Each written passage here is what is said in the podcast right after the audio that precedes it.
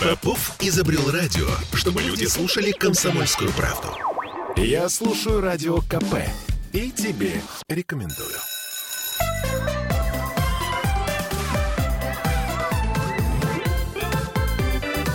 Родительский вопрос. 10.03 в Петербурге, пока мы ждем Аглаю Датышидзе, нашего психотерапевта. Давайте начнем наш разговор. Я напомню, что мы в прямом эфире, и нам можно писать, например, под трансляцией ВКонтакте. А, вот. Также можно звонить нам по телефону 655-5005, и писать в мессенджеры, такие как, например, WhatsApp и Telegram, плюс 7 931 398 92 92. Сегодня мы взяли такую э, тему «Унижаем, обесцениваем, игнорируем». А, по сути дела, э, как я вижу, это про счастье. То есть э, почему у нас, э, так сказать, вот это вот самое счастье, оно практически недостижимо. Но э, мы сегодня с Аглаей подробно поговорим о том, что такое обесценивание, да, такой некий психологический защитный механизм э, снижения значимости собственной или чужой мысли. Мы это часто делаем на самом деле. А, причем делаем это мы и сознательно, и бессознательно.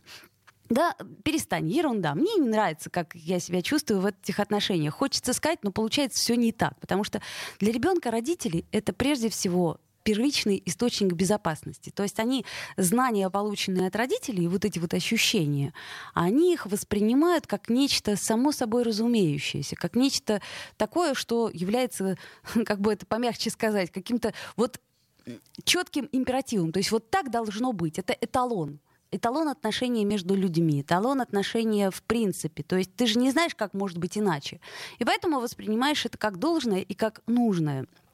А, можно различить прямое однозначно негативное обесценивание и косвенное, например, там, завуалированное шутками, э, легкой насмешкой, снисходительным тоном. И э, самое главное, что вот опасность этого второго заключается в том, что его очень трудно распознать. Когда говорят, да ладно, да перестань, ну ты что, ну ты уверен, что ты такой умный? Ой, да ну перестань. Какое там второе место? Ну это смешно. Если первое место в конкурсе, это понятно. Или там, предположим, еще что-то. Что ты получил четверку? Ну, четверку. Вообще можно было бы и пятерку получить. И человек, который очень старался получить эту самую четверку, который там, предположим, маленький человек, сидел с учебниками, очень сильно напрягался. А родители взяли, или неважно, не родители. А, у нас же очень большое окружение у наших э, юных друзей. И учителя, и бабушки, и там какие-нибудь тети, дяди, э, старшие, младшие сестры, братья. И вот иногда кинутая просто так вот эта фраза, она может сломать ребенку жизнь. Но может и не сломать. И, собственно, об этом мы сегодня и поговорим с Аглаей Датышидзе. Я напомню еще раз, что нам можно писать в трансляции. Вот я вижу, что Аглая уже подходит и уже приближается к нашему микрофону. Вот. А, напомню, что звонить нам в принципе тоже можно, но давайте постараемся все-таки писать. Еще раз напомню, что сегодня мы говорим об унижении, обесценивании и по сути дела, игнорим. Аглая, привет. Вот, уже привет. пришла. Ну, вот ты говоришь про унижение, обесценивание и игнор. Давай в микрофон все-таки. А это все-таки разные вещи. Ну давай, тогда начинай по-серьезному. Ну вот, смотрите. Ну, прежде всего я хочу сказать, что бывает так, что есть... А, а, правда, есть какие-то вещи, которые кем-то воспринимаются как унижение или обесценивание, а кем-то не воспринимаются. И это очень субъективные вещи. Мы же говорим всего. о том, что это норма, да, то есть вот ты если не знаешь, как э, иначе может быть, то по сути дела это становится для тебя нормой. Родители вот с тобой так общаются, и ты к этому привык и не считаешь, что это обесценивание. Ну вот такой вот стиль общения. Ну, я думаю, что в данной ситуации, смотрите, что такое обесценивание, что такое унижение и так далее. Ну, во-первых, это же не, применя... не применяется постоянно. Это нужно для чего-то. То есть люди унижение и обесценивание применяют для чего-то. Для а достижения какой-то цели. Да. Как и, конечно же... Цель всегда благая. Ну, цель, да, всегда благая, тра-ля-ля. Но, смотрите, а, люди, которые пользуются такими вещами, они пользуются не просто так, и у них есть какая-то история. И чаще всего у них есть большой объем так называемого внутриличностного напряжения. Что это значит? Это значит, что у меня там не все в порядке, я не очень понимаю, как с собой мне быть, я не очень уверен в себе, не очень уверен в своей позиции.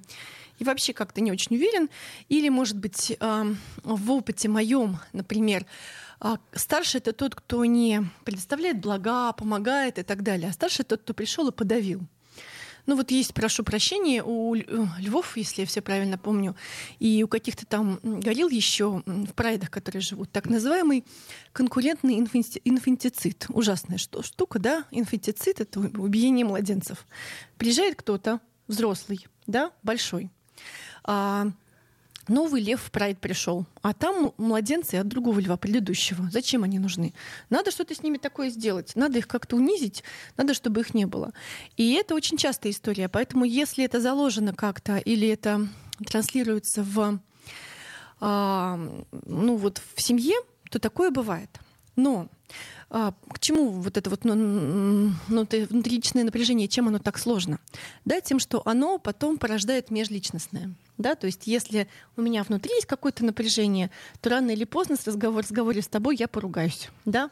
Если я смотрю на ребенка, и у меня какое-то напряжение возникает, и мне кажется, что это из-за него, да, и я не иду к психологу, а просто подхожу к ребенку и что-нибудь с ним делаю такое, да, ну, чтобы свое напряжение уменьшить.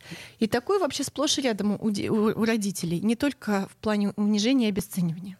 Угу. Интересно. То есть э, ты имеешь в виду, что прежде всего это проблемы тех, кто да, то есть, ну, естественно. Ну, и чаще всего мы на них не обращаем внимания, как нам уже неоднократно писали, э, часто пишут. Э, ну, например, меня били, и ничего, вырос нормальным человеком, да, меня били родители, к, к примеру. Ну да, так, ничего, нормальным человеком вырос. Но с другой стороны, вот смотрите, начинаем мы про унижение. А унижение — это что такое и как оно устроено? Есть так называемые... Э, ну, во-первых, невозможно унизить того, кто себя так не чувствует. Знаете, иногда, например, а, не знаю, ты привык ездить на такси, а потом ты вот как-то вот что-то такое, тебе говорят, давай в метро. И такой идешь, и там как-то все как-то странно, да. Или, например, тебе говорят, ты привык делать вот так, что тебя там, не знаю, встречают, а тебя не встретили, и ты чувствуешь, что это унизительно. А унижение чувствуют те, у кого не очень устойчивая самооценка. Ну, то есть у детей же она не очень устойчива, да, они еще не понимают, какие они, кто они и так далее. А, поэтому, соответственно, если она неустойчива, то можно быть униженным, почувствовать себя униженным или нет. Но вообще унижение, унижение бывает такое так называемое физиологическое, прошу прощения, и не физиологическое. Что такое физиологическое, прошу прощения, унижение? Почему же прощение ты просишь? Ну, давай ну, поподробнее об этом. Киньте такая формировочка физиологическое унижение. Что это? Я такой ребенок, бегу, такой думаю, сейчас я прихожу, кричу, сейчас я залезу на стол с сапогами, возьму шоколадное яйцо, съем, и буду сейчас маме и папе рассказывать, что там надо, там, ну и так далее. Или там, моя мама пришла на работу, а я тоже с ней пришел на работу. Моя мама подошла к микрофону, и я сейчас тоже подойду и скажу что-то. Да-да-да, я, Маша, буду вести передачу. Да? И, ну, я думал, что я огромный. Да, у меня было такое представление о себе огромное. Да, у детей оно такое. Но тут пришла мама и сказала, так, кто здесь на моем кресле? Давай от микрофона, пожалуйста. Это моя работа, это да. моя территория. Но дело да. не в том, что это моя территория, а дело в том, что ты маленький. Ну, то есть э, странно защищать территорию свою от... Ну, то есть если э, ты, ты конкурируешь с ребенком, а в этом месте ты не конкурируешь, ты просто ему объясняешь, ребенок, ты маленький. Твое место вон там на диванчике. Да, твое Посиди, место на диванчике с желательно тихо, да. И, конечно же, это может так обескуражить. Я-то думал, что я сейчас тут приду, и все вот это вот я звезда, такие обычно пятилетние дети бывают, они выходят и, значит, к микрофону, и там показывают что-то. Да, Причем да, да. ничего еще иногда не могут показать, но вот стоят. И выступает! Выступает, и дальше мальчик, цирковой мальчик. Вот, соответственно, и в этом месте, ну, с одной стороны, есть много вызова, а с другой стороны, много напряжения. Ну, потому что если я не очень уверен, кто я, как я, и мне нужно от мира получить обратную связь вообще, а кто я, а как я, а какой я. И мир говорит, слушай, ты не того размера, как который ты себе сейчас вот видишь, да? Ты, конечно, видишь кресло и микрофон, но ты не того размера. Соответственно, ребенок в этом месте, с одной стороны, расстраивается, а с другой стороны, успокаивается. Почему? Потому что, оказывается, мне не нужно приходить на мамину работу и работать мамой, да? Или, оказывается, мне не нужно приходить и держать целый зал, да? Или, оказывается, мне не нужно все это делать. Оказывается, я маленький, я могу порисовать, как это, карандашиками в углу, да? А, и там, например, потом заснуть, а потом придет мама, возьмет меня на ручки и отвезет меня домой, например. Но это хорошо, если ребенок это воспринимает так. А если наоборот, подождите, я звезда, я тут... А почему на меня не обращают все внимания? Я вот просто помню, э, в своем детстве у меня было такое ощущение, что когда я пришла к маме на работу, все должны бросить тут же свои дела и заниматься исключительно мною, потому что раз я зашла, например, в кабинет, не знаю, там, ну, в общем, врачей разных, там, я захожу в один кабинет, другой кабинет, и все должны тут же э, перестать э, заниматься чем-то другим. Ну да, тут же должны перестать заниматься другим, конечно же.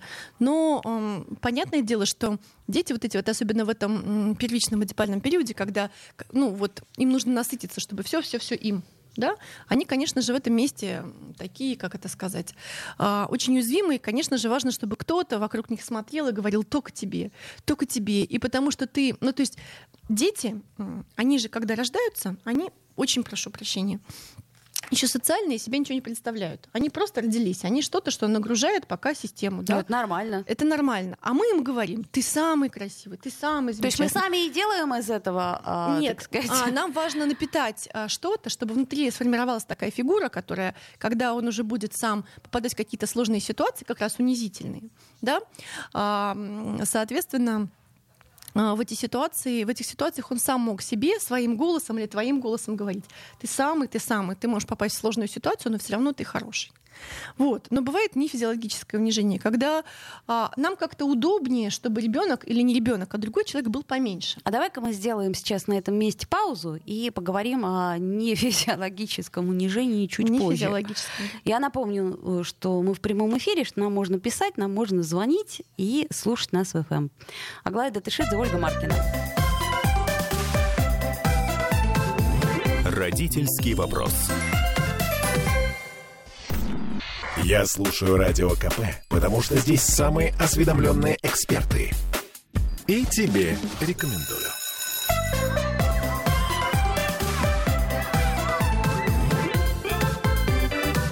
Родительский вопрос. 11.16 мы продолжаем. Еще раз напомню, что мы в прямом эфире. Аглая Татышидзе, Ольга Маркина. И э, остановились мы на нефизиологическом унижении. Да, на нефизиологическом унижении. Ну, смотрите. Например, я взрослый. Да, у меня вот это есть вертикаль, да, какая-то, и должен быть я быть как какой-то помогающий, который, значит, дает э, детям там какую-то защиту, заботу, что-то еще говорит им, предоставляет им какие-то блага, там, и позволяет им как-то вырасти, и даже вырасти не просто так, а больше, чем я. Ну, что опасно на самом деле, потому что вот ребенок вырастет больше, чем я, и дальше как я с ним буду, он же большой. Э, контроль. Да, контроль. Мы потеряем никакого, контроль. Да, мы потеряем контроль, мало того, да. И, в общем, мы его стремительно теряем, на самом деле, с каждым. Ну вот забеременел, а потом стремительно теряешь контроль. Как только он вышел из. Нет, даже до этого. Ну, понимаешь, ну что ты с ним сделаешь, да? Там он внутри пинается, ты с ним что сделаешь? Скажешь ему тихо? Ну, не скажешь, нет. Он с каждым днем ты теряешь контроль. И это очень тревожно, потому что как я буду? Если я теряю контроль, мне придется с ним договариваться. А мне придется чувствовать беспомощность, э, когда, значит, он что-то делает, а я вообще не могу ничего с этим поделать, с тем, что он делает. Да, вот сейчас я рассказываю. У меня ребенок младший подросток и перешла к фазе, когда она ругается со всеми, с кем она может поругаться. Угу. И выясняет там какие-то свои позиции отстаивает. Например, нужно проходить через рамку в аэропорту. Она говорит, не нравится, у меня звонят ключи, не буду их выкладывать. Ну вот что-нибудь такое, да. Год назад еще нормально проходила, а сейчас вот она свое мнение высказывает. И как мне вот в этом месте? Конечно же, хочется как-то что-то сделать, чтобы этого не было. Сказать, да, да слушай, что ты. дети, дети, рыбы и грибы не имеют голоса вообще. Да. Как это сказать? Ну, да. увы и ах, мы же гуманисты. Да, и мы же понимаем. И с одной стороны, да, с другой стороны, если я совсем как родитель неустойчива в своей точке зрения, в своей представлении о себе, вот во всем неустойчива, то что тогда? То тогда получается, что для того, чтобы я была большая, мне нужно, чтобы все остальные были меньше. И я либо ну, совершаю какие-то дела и ставлю их в такие ситуации, что они ничего не могут, либо все время напоминаю им, что они ничего не стоят, что они никто, что они пустое, пустое место ноль без палочки. Что пока они денег не заработают, их угу. мнений никто не спрашивает. Да, ну, ну очень много можно привести ну, вот примеров. интересно, как а, человек, а, как это сказать, потом будет его мнение свое высказывать, да, и чувствовать, что оно ценное, если этого мнения никто не спрашивал, да, до какого-то возраста. Он привык, что его не спрашивает. А если слишком часто, извини, я вот сразу эту тему угу. чуть-чуть пытаюсь э, расширить. А если, а, предположим, очень часто спрашивали, если постоянно советовались, если учитывали даже то мнение, которое высказывает ребенок. Ну, тогда возникает вопрос, кто я такой взрослый, что я беру, например, трехлетнего ребенка и с ним советуюсь. Ну, да? трехлетнего, ладно. Ну, например, там возьмем э, среднего подростка, да? То ну, есть смотрите, да, подростки, они все-таки еще во власти мнение. лимбической системы, они очень эмоциональны, да, все-таки, да. да, соответственно, а эмоционально можно нарешать чего угодно. Завтра мы пойдем и так далее, да. А неокортекс у них еще как бы, ну, не до конца развит, да, вот это префронтальная кора, которая отвечает за планирование, что-то еще, контроль. Она еще не очень развита. И к ней очень сложно, то есть можно спросить, и потом сказать, хорошо, а давай придумаем, как мы это будем делать. А кто делать будет? А как будет делать? А какую часть будешь делать ты? А какую часть буду делать я? И потом, понятное дело, что ничего и не потом получится. неожиданно выясняется, что нет, что-то я не очень-то и хотел. Да. Потому что как-то он прикинул это и Давай сделаем пиццу. Да. Хорошо, давай. Да. Вот тебе мука, вот тебе вода. Ну вот видишь, знаешь, мой ребенок с удовольствием из муки и воды делает, сделает пиццу. Уже такой номер не пройдет. Но также, если, смотрите, я слиятельный родитель, у который вот родил себе прицеп, этот прицеп вырастает, вырастает, вырастает, а мне хорошо, я мама кого-то, там, я мама того, мама того, мама того и так далее. И, конечно же, мне бы неплохо бы, чтобы этот э, тот, кто составляет мой смысл жизни, подольше был каким-то моим, моей частью. И, конечно же, в этом месте мне удобно ставить его в такие ситуации, где он оказывается неуспешен, потому что если он оказывается неуспешен, то, значит, я прихожу на помощь, например, да. Но, правда, мне одновременно выгодно, чтобы он в каких-то ситуациях был успешен, да, потому что я говорю, я мама его. Да, да? Вот, вот грамоты. Да, вот, вот грамоты. Э, а что потом еще? в каких-то ситуациях он был абсолютно неуспешен, да, абсолютно неуспешен, чтобы я сказала, ах ты мой, да что ж такое-то, я сейчас тебе помогу, там и так далее, тебе плохо, я с тобой всегда. Да, но желательно, чтобы эта часть была не публичная, а вот личная, а вот публичном пространстве ребенок да. был бы успешен, и потому вот что тогда я могу сказать, я хорошая И в патологических мать. семьях так и бывает. Это две разные семьи. Вы выходите в обществе, все такие, да, мы семья счастливая. Там, Очень хорошо одетая, да, красивая, все прекрасно, улыбающаяся, да? А потом ты заходишь внутрь, думаешь, господи, да, и там может быть творец, и чем а, более, как это сказать, красиво может выглядеть снаружи, тем более ужасно может выглядеть внутри, там, со всеми возможными нарушениями границ и так далее, начиная от физического, там, эмоционального унижения, там, э, сексуальных всяких вещей и так далее. Это какая-то отдельная большая-большая тема. Но еще у нас есть тема обесценивания. Да? У нас же была тема еще. Да, обязательно. Если можно, я тебе задам вопрос, который э, нам пишут. Я просто чуть-чуть хочу об этом поговорить. Э, очень хороший пример, показательный. Когда трехлетний ребенок плачет и кричит, можно ли его игнорировать, пока он не успокоится? Э, это у меня очень частый пример из жизни, когда, э, например, запирают в темной комнате, пока ребенок не выплачет. Ну вот смотрите, да, это как бы поэтому по споку, да, которые там были жены лесорубов, которых вообще и так не было сил. Он говорил им: просто положите дети, пускай он выплачется. Что происходит тогда с ребенком? У него формируется такой механизм. Дети же еще трехлетние успокаиваться сами не могут. Нет, не, не могут. могут. Соответственно, он просто выплачется, устанет и уснет. И уснет. И дальше у него такой механизм закрепляется. И вот из таких детей рождаются взрослые, которые просто урабатываются в сосиску, потом падают и тогда засыпают. Они не умеют о себе заботиться, они не умеют сами себя тормозить, они не умеют отдыхать, пока не устали. Они работают просто до, до стирания костей.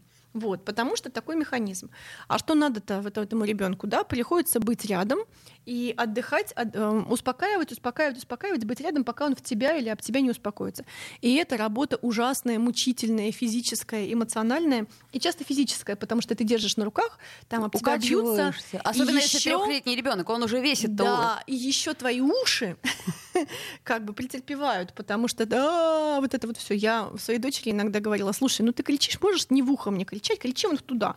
Я тебя держу, ну ты кричи. И через какое-то время она, значит, э, начала понимать, что если ты хочешь маму не сломать, то кричать надо у мамы на руках, не маме в ухо, иначе мама оглохнет, и потом тебя же не услышит, что ты конфетку хочешь. Вот.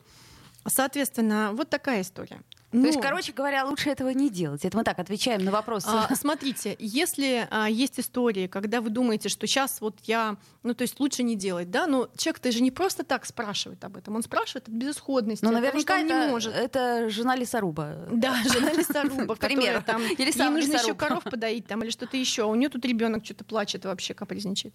Да, если вы понимаете, что вы не можете, хорошо, если будет рядом какой-то взрослый, который другой может, и ваша задача организовать вокруг этой деревни уровню взрослых.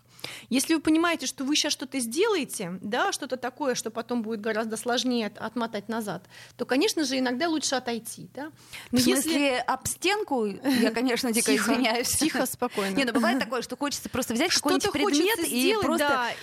и это разбить будет... его об стенку, да. а ребенка это еще больше этим напугаешь. Вот, то можно, конечно, то важно, наверное, отойти. Но а, как метод... Это не работает. Нет, это работает. В том-то и дело, что это работает. Я имею в виду, работает не на нас. Ну, это работает, может быть, и на нас, как на людей, но на семью на вас это не работает. Потому что дальше у вас потом будет ребенок, который заболел всеми возможными заболеваниями. Почему? Потому что он просто не отдыхал и не заботился о себе, потому что его паттерн уфигачится эмоционально и физически, чтобы тогда только упасть потому что он дальше не умеет ничего другого. Ну и дальше биография. Кто это такой, который уфигачивается на работе или где-то еще? Ну, у него семьи нет, скорее всего, потому что некогда завести ее, нет свободного времени, да. У него там, не знаю, там нет личной жизни, там у него нет радости. Но зато он на работе очень такой прям Наверное, это из служебного романа э, та самая героиня Френлих. Да, но она потом ничего. Ну, потом, так... вот видишь, в 36 лет она как-то так... Э, Нет, судя по ее квартире, на самом деле, у нее там все нормально. Ну, там она как-то может отдыхать, или она просто отдыхает сама. И у нее скорее такая травма, она скорее боится людей. Но вот видите, такой просочился Мягков. И все, и не боится больше. Ну, он безобидно выглядит, на самом деле. Мягков, он такой, знаете, он выглядит безобидно, потом подползает, и выясняется, что уже три мальчика. Да, например. Вот так вот как бы происходит, да? Хорошо, ладно. Обесценивание, да? Тут тоже, как ни странно, есть что-то физиологическое, что-то нефизиологическое. Что, когда мы применяем обесценивание? Ну, когда нам нужно уменьшить а, какую-то ценность или уменьшить какой-то смысл, или уменьшить какую-то важность для нас чего-то. Да? Ну вот, например, а, там, не знаю, ребенок хотел на карусель. Мы приходим, ну там трехлетний, а она закрыта. И он О, да. рыдает и так далее. И вы ему говорите, да ладно, не особенно, смотри, вот такая каруселька, ну ничего страшного, да, пойдем другое, это да, закрыто. Ну, мне даже на самом деле не получается обесценивать, но я же могу сказать, слушай, ну не особенная каруселька, смотри, она какая-то низкая, низкая эта каруселька, нет, мы не пойдем. Да, как бы леса и виноград. И это один из способов психологической защиты. Или, предположим, когда ребенок упал, да, и рыдает, и ты ему говоришь, да ну что ты ерунда какая, ну это что, тебе больно, что ли? Да ерунда, будет еще хуже Ну вот такое жизни. вот отвлечение. Ну, да, вот это, я такие вещи не люблю, но, в общем, ну, можно так, такие вещи сказать для того, чтобы а, ну, на данном этапе отвлечь как-то стало не больно. Боли, да. Ну, ну вот, вот эта история про коленку, когда, значит, что не коленка и была, нет, так, конечно, я бы не стала говорить, ну, но говорят обычно, делают. что не, ну ничего, ты же мальчик, например, ты что ж ты плачешь, ты же мальчик, да, соберись. Да, ты же мальчик, это... а потом приходишь к гинекологу, говоришь, а, а тебе говорят, а как выражать будете? Ну да. Да, ну в общем, короче, я вот скорее про то, чтобы тот, то, что мы потеряли, немножечко так сделать поменьше, вот чтобы не горевать об этом так сильно, да? Угу, понимаю. Хотя да. я за то, чтобы, когда есть эта эмоция, когда ты горюешь, да, то есть дать возможность чуть погоревать, если есть, правда, такие такая возможность. Ну вот с да? каруселькой интересная история. У нас буквально 30 секунд до конца. То есть, а что хорошо бы было бы сказать. Ну да, жалко, каруселька, понравилась тебе? Смотри, ну грустно, да, ой, да, вот это вот, ну не смогли, мы смотри, не работает, да, посмотрим, как не работает. Ну как-то скорее посмотреть, э, иметь контакт с реальностью и дать отплакать. Детские эмоции, они очень быстро проходят. Ты имеешь в виду, что все таки дать возможность осознать потери на сегодняшний день Конечно, этой карусельки? и это будет длиться полторы минуты. Хорошо, интересно. То есть лучше, чем обманывать. Да. А, сделаем паузу небольшую, послушаем новости, трансляция Трансляция продолжается. Родительский вопрос. Бесконечно можно слушать три вещи. Похвалу начальства, шум дождя и радио КП. Я слушаю радио КП и тебе рекомендую.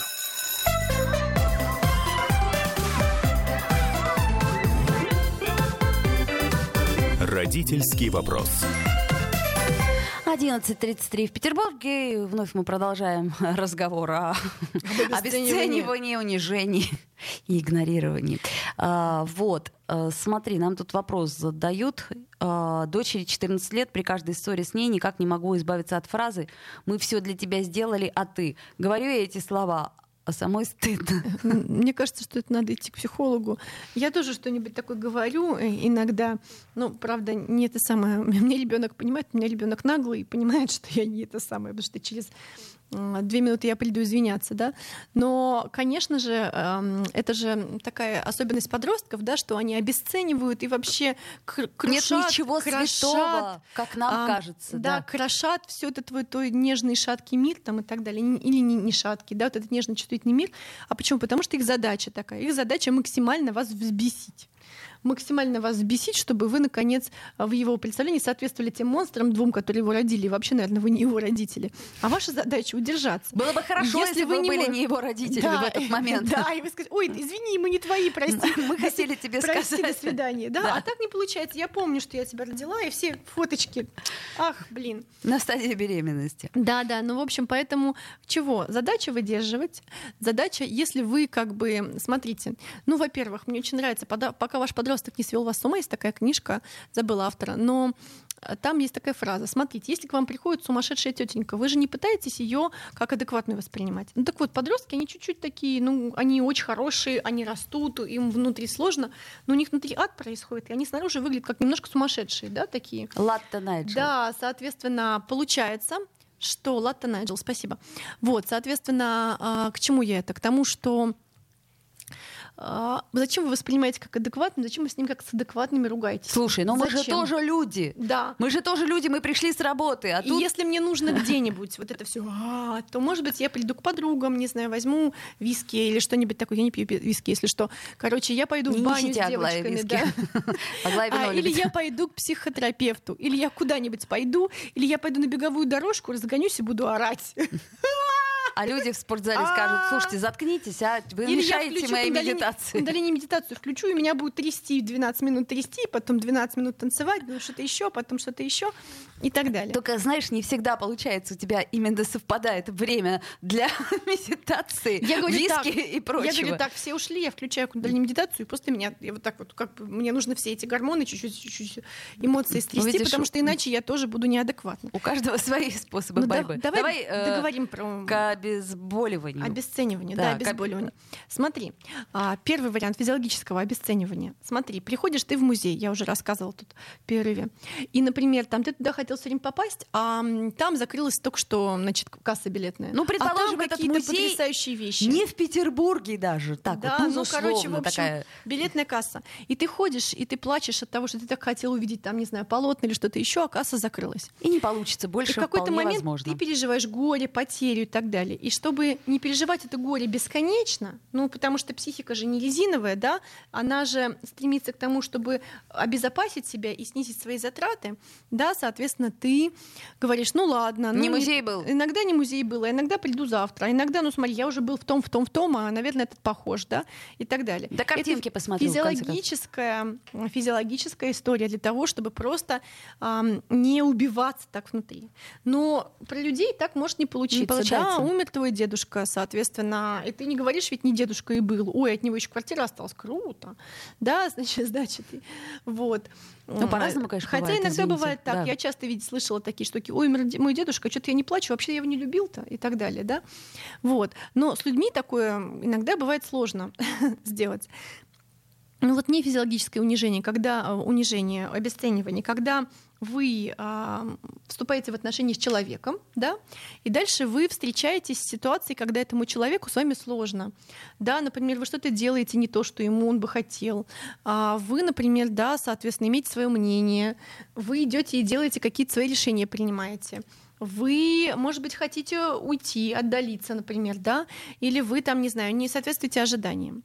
И если человеку сложно с этим, он вообще не привык, что другие люди другие, живые и так далее, то в частности, чтобы ему не было так больно, и чтобы от вас отделиться, он может вас, как это называется, нарциссические защиты, упреждающее отвержение и обесценивание. Он скажет, а, вот это, не, не хочу, да, ах, ты вот так, так я вообще сам тебя первый брошу, да? А, как да, это кстати, сказать? интересная так, тема, да. А это ты, то есть я не буду, э, человек не переживает, ой, как бы как же так, я же ожидал, я же то, да, и чтобы с этим не всем не встречаться болезненным, да, человек вас обесценивает. И быть обесцененным это сложно. Ты имеешь в виду изначально обесценивать, да? Ну, То есть, вот, или ну, там, грубо как говоря. только ты не соответствуешь, тебя сразу обесценивают, да, соответственно, как воспитываются нарциссы, да, соответственно, как только ты не соответствуешь, тебя обесценивают, а там, где ты соответствуешь, тебя превозносят, и ты, соответственно, научаешься быть э, соответствующим, а какие, какой то на самом деле ты не знаешь, а, как бы, но как только ты понимаешь, что ты идешь в сторону обесценивания, ты останавливаешься и либо сам упреждающий отвергаешь человека, либо все пытаешься быть каким-то хорошим для него. Угу. Вот. Есть такая хорошая книжка Юлии Перумовой «Хрупкие люди», а у нас скоро будет курс про нарциссов, поэтому я про это сейчас так много читаю. Так. Ну так вот, дальше. Дальше к чему я это? К тому, что очень сложно быть с одной стороны, когда тебя обесценивают. Почему? Да? Ну, потому что очень сложно увидеть тебя целиком. увидеть тебя такого, принять тебя такого и так далее. И вообще родителям очень сложно, потому что ребенок, он такой, ты его родил, а дальше это непредсказуемое. А какой он, а какой он будет, а что там с ним, а куда. Вообще непредсказуемая абсолютная история.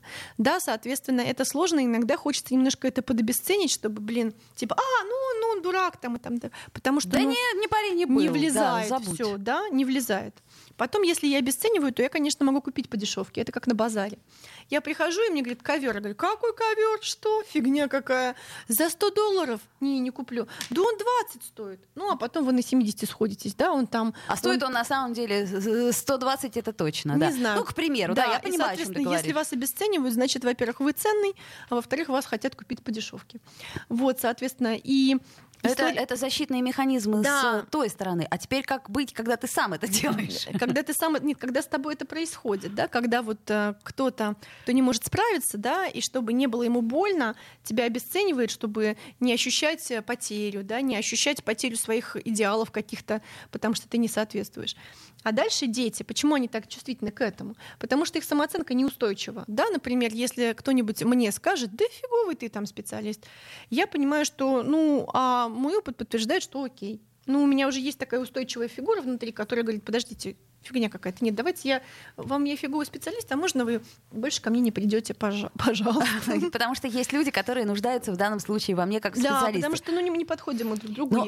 Это, Вот. это ты, взрослый человек, да, у тебя уже есть какая-то устойчивость. А ребенку-то как с этим быть? Вот, а ребенку в этом месте, да, как у ребенка формируются фи- внутренние фигуры, формируются на основе внешних. То есть, если есть кто-то, кто стабильно видит себя хорошим, надо, чтобы хоть кто-то был в жизни, и иногда это родители, а иногда это нет, это какая-нибудь бабушка там у подъезда или кто-нибудь еще, который стабильно видит себя хорошим, вне зависимости от того, чего ты делаешь, как ты это делаешь, куда ты ам, и так далее, а, который такими любящими глазами на тебя смотрит, что бы ни происходило, который тебя поддерживает, который занимается позитивным рефреймингом, да, то есть ты что-то делаешь, а он говорит, ну, с одной стороны, ты, наверное, кому-то сделал не очень, а с другой стороны, ты выбрал себя. Или, например, там, ну смотри, у тебя, может, и не получилась пятерка, но смотри, ты же старался, да, и дальше ты будешь стараться, и что-то еще. То есть как будто бы так чуть-чуть подобезболивает. Ну, то есть это должен быть хотя бы один человек в окружении. Ну, хотя бы лучше, конечно, много человеков, Ну, да, я но говорю, хотя бы. Этот поддерживает то, что он понимает, этот поддерживает то, что он понимает, да, потому что люди же могут поддерживать то, что они понимают. Хотя вот один мой коллега рассказал такую историю, а, что его бабушка сказала такую фразу. Знаешь, я уже очень стара, чтобы понимать, чем ты занимаешься, а он психолог, психотерапевт. Но я надеюсь, что ты делаешь это с душой, и ты это любишь, ты пребываешь там в любви. И для него это была такая индульгенция прям на все. Да? Она не стала разбираться, какой он там психологией занимается, вообще, что это за психология, что, он, что за фигню он говорит. Да, она просто сказала ему, знаешь, я тебя люблю, я старовата, чтобы понимать, но я надеюсь, что как бы ты делаешь это с любовью, тебе хорошо, ну и класс. Вот, соответственно, ну и как бы детям. Ну, во-первых, дети же, они не дураки, они тянутся к тем, кто им их поддерживает, а от тех, кто их обесценивает, они отползают. И очень жалко, что если ребенок окружен кем-то, кто все время обесценивает, и, соответственно, ему некуда отползать, да, ты отползаешь к папе от мамы, а папа что-нибудь говорит, ты отползаешь к маме от папы, а мама тоже что-нибудь сказанет, ты отползаешь к сестре, а она тем более что-нибудь сказанет. А потом ты идешь в школу. А ну, потом и ты там идешь, начинается. идешь в школу, да, и в этом месте, конечно же, да, если мы говорим про детей поменьше, да, хорошо, когда есть какие-то м, друзья, когда есть э, книжки, где никто никого не обесценивает, да, когда есть фильмы, когда есть э, какие-то бабушки, дедушки. А если мы говорим про подростков постарше, то хорошо, когда есть какие-то кризисные службы или какие-то преподаватели, которые просто, или какие-то еще места, да, ну то есть или какие-то кружки, где просто ты вот вот так вот э, себя устанавливаешь и понимаешь, что ты вообще-то ничего, ты вообще-то хороший, и ты вообще-то имеешь право, и это право признается кем-то, и через это ты начинаешь сам признавать свое право. Но это длинная-длинная история, когда на основе чего-то внешнего выстраивается внутри какой-то объект, которым человек уже может пользоваться. И ему говорят, ты что-то фиговый, а он говорит, а я так не думаю. Я думаю по-другому, и мои друзья так думают. И вообще, как бы, если ты так думаешь, у тебя есть свое мнение, а я пойду. А, и мне есть куда идти. У нас буквально полминуты остается. Я хочу напомнить нашим слушателям, что э, мы все-таки стараемся так или иначе проблему предотвратить, если есть такая возможность. Да? То есть мы, конечно, вот, э, судя по вашим вопросам, понимаем, что какие-то вещи, ну, например, да, собственно, и мы сами уже упустили, уже как-то время на Ну, что-то ушло. Всегда но, что-то упущено. но всегда есть возможность что-то, э, что называется, вернуть вспять и переосмыслить. Это была Аглая Датышидзе, наш психотерапевт. И с вами Ольга Маркина. До встречи. Родительский вопрос. Попов изобрел радио, чтобы люди слушали комсомольскую правду. Я слушаю радио КП и тебе рекомендую.